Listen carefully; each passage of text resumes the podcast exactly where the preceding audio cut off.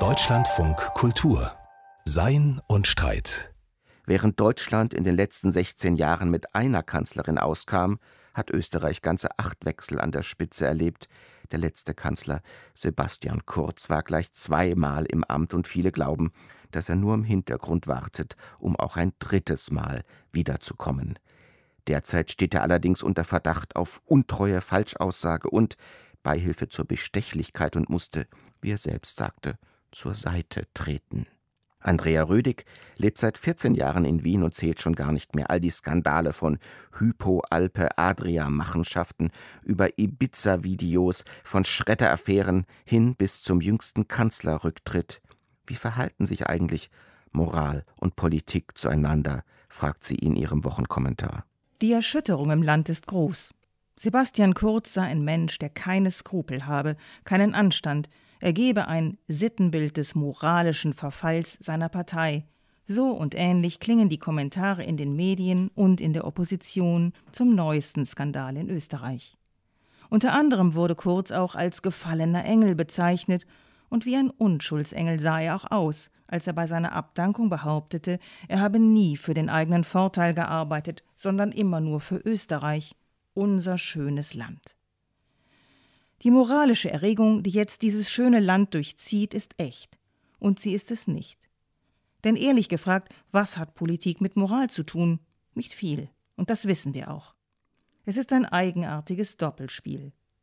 Einerseits braucht die Politik integere Vertreterinnen, die vertrauenswürdig sind und für Werte einstehen. Andererseits kommt man in Regierungsdingen, wie schon der alte Machiavelli empfahl, mit echter Tugend nicht sehr weit. Hauptsache, der Schein stimmt und fliegt nicht auf. Im Zeitalter des Barock sprach man vom Theatrum Mundi, die Welt sei ein Theater. Und zielführender ist es auch, sich die Politik nicht als moralische Anstalt, sondern als Theater vorzustellen, auf dessen Bühne ein Stück namens Wahrheitsspiel gegeben wird.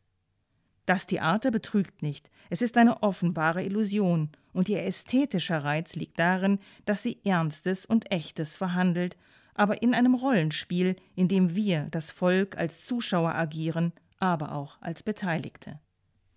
Eine Hausdurchsuchung beim Kanzler, dem Untreue, Falschaussage und Beihilfe zur Bestechlichkeit vorgeworfen werden. Wäre solch ein Skandal auch in Deutschland möglich, wird oft gefragt. Aber nein. Denn die beiden Länder sind zu verschieden, geografisch, politisch, historisch, vor allem aber kulturell. Gern mokiert man sich in Österreich nämlich über den deutschen Humor, der viel zu platt sei oder überhaupt gar nicht existent. Um im Bild zu bleiben, die Deutschen sind wie Theaterbesucher, die fordern, man solle auf der Bühne bitteschön die Wahrheit sagen, während die Österreicherinnen wissen, dass sie Teil eines Theaters sind und ihm nicht entkommen. Besonders gern gibt man in diesem Land, in dem jeder jeden kennt, das Stück Verstecken und Aufdecken. Sechs parlamentarische Untersuchungsausschüsse gab es in den letzten Jahren und der siebte namens Inseratenaffäre wird gerade eingerichtet.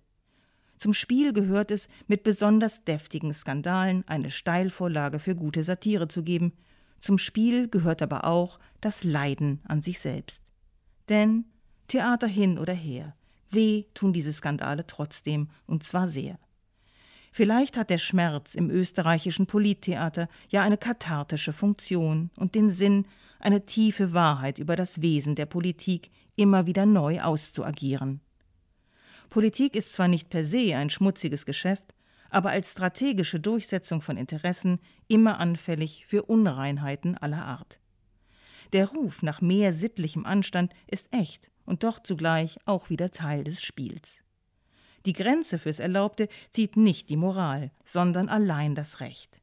Die Jurisprudenz ist der letzte Anker im wachsweichen Terrain politischen Kalküls und das einzige Heilmittel gegen Machtmissbrauch ist ein funktionierendes System von Checks and Balances. Vertrauen ist gut, Kontrolle ist besser.